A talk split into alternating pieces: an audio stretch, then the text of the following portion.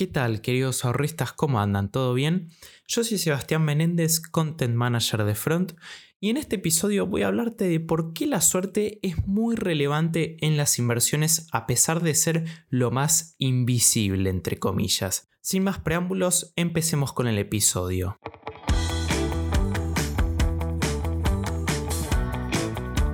Ya en otros episodios hablamos de algunos sesgos que nos interpelan a la hora de invertir, pero no hablamos de algo que casi nunca se habla en las inversiones, la suerte o lo aleatorio. Por definición, estos son eventos en los que los resultados son esencialmente imprevisibles por efecto del azar.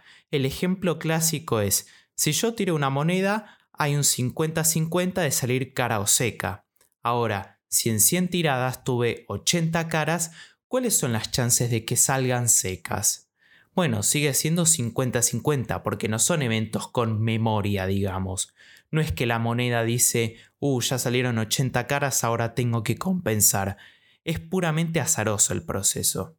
Ahora suponete que estás entrenando tenis. Al jugar vos estás teniendo una retroalimentación inmediata. Hay que pegarle de una u otra forma para que la pelota entre en la cancha o el golpe sea de una determinada forma. A medida que vayas repitiendo y practicando, ya vas a ir generando un conocimiento sobre cómo enfrentar ciertas situaciones con la variedad de golpes que tengas. Este conocimiento que vos estás generando en estos entrenamientos se da en lo que se llama un entorno válido, porque la influencia del azar en los golpes del tenis es muy baja y la retroalimentación es instantánea. La pelota fue buena o mala, listo, no hay más vueltas que darle. Puede pasar que de casualidad hiciste un muy buen golpe o uno muy malo y la pelota entró, pero son muy puntuales los casos. En general la cosa es, le pegaste, la pelota entró o no, y ahí está la retroalimentación inmediata. En cambio, en el cara o seca, este entorno es de baja validez, porque es meramente azaroso el resultado. En otras palabras, no puedes ser un especialista del cara o seca.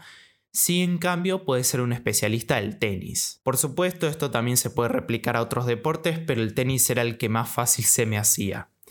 Ahora seguramente te estés preguntando por qué traje estos ejemplos. Bueno, porque acá quiero mostrarte que la bolsa es más parecido a jugar al cara o seca que al tenis, al menos en el corto plazo. Y para eso voy a demostrártelo con este otro ejemplo. Suponete que los operadores de bolsa encontraron un patrón donde ciertas acciones suben los lunes. ¿Vos qué vas a hacer? Bueno, probablemente compres esa acción el viernes para adelantarte a la suba del lunes.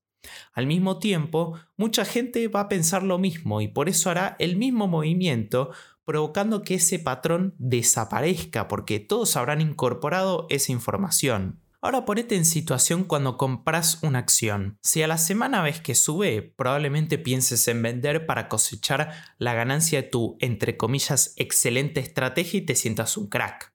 En cambio, si bajó, la vas a aguantar hasta que suba, al menos para intentar recuperar la inversión inicial.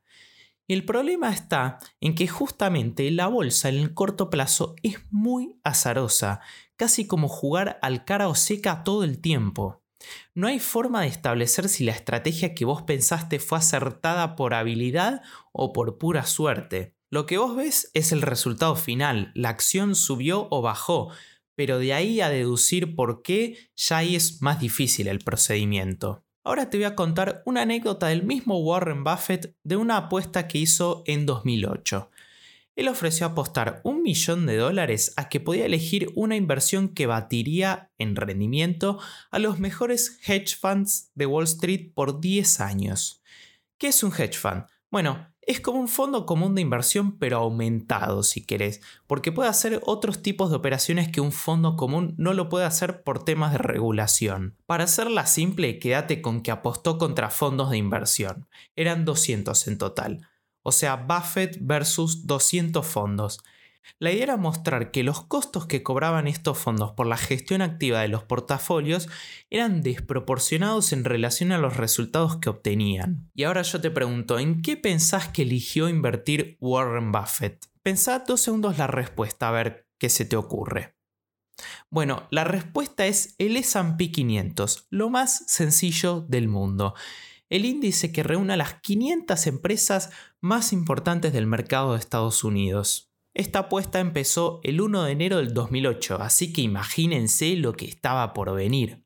Ese año, gracias a la gestión activa de estos fondos, tuvieron un rendimiento negativo, pero mejor que el S&P 500. Así fue hasta 2011. A partir de ahí, ya el SP 500 les ganaba por amplia diferencia hasta su fin en 2016. O sea, Warren eligió un índice que promedia los rendimientos de las acciones, o sea, gestión pasiva, por sobre la gestión activa de un portafolio y ganó por goleada. Para comparar los rendimientos se utiliza una medida anualizada, es decir, se lleva el rendimiento total de varios años a uno para compararlos los fondos rindieron un 2,2% anualizado, mientras que Warren Buffett obtuvo un 7,1% anualizado. Indiscutible. Un dato curioso es que el rendimiento de la inversión de Warren Buffett fue la promedio de casi toda la historia del SP 500. Y ahora la pregunta es, ¿por qué entonces hay tantos fondos que fallan en batir al mercado en rendimiento? Bueno, porque la bolsa es un ambiente de baja validez, como hablamos antes.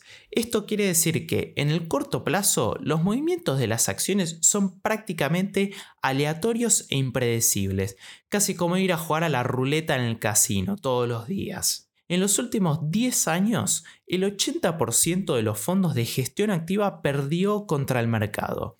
Esto lo cuenta John Bogle en un libro llamado El pequeño libro para invertir con sentido común. Sin embargo, esto no necesariamente quiere decir que el restante 20% haya tenido una habilidad extraordinaria para batir al mercado, sino que por azar necesariamente va a pasar que algunos le ganen al mercado y otros no. También existen muchísimos experimentos donde comparan rendimientos de profesionales contra monos o elección de acciones al azar y los resultados les juro que son sorprendentes. Como conclusión, con esto no quiero decir que no inviertas en el mercado ni nada por el estilo, sino que la suerte tiene un rol fundamental que suele pasar desapercibido y que debemos tener en cuenta. Como los rendimientos a corto plazo de las inversiones son prácticamente azarosos, la sugerencia es que no entres todos los días a ver cómo les está yendo, porque hay altas probabilidades de que estos rendimientos sean producto del azar como hablamos recién. Por lo tanto, trata de enfocarte en inversiones a largo plazo, años, hasta décadas incluso, donde el componente de azar es mucho más reducido.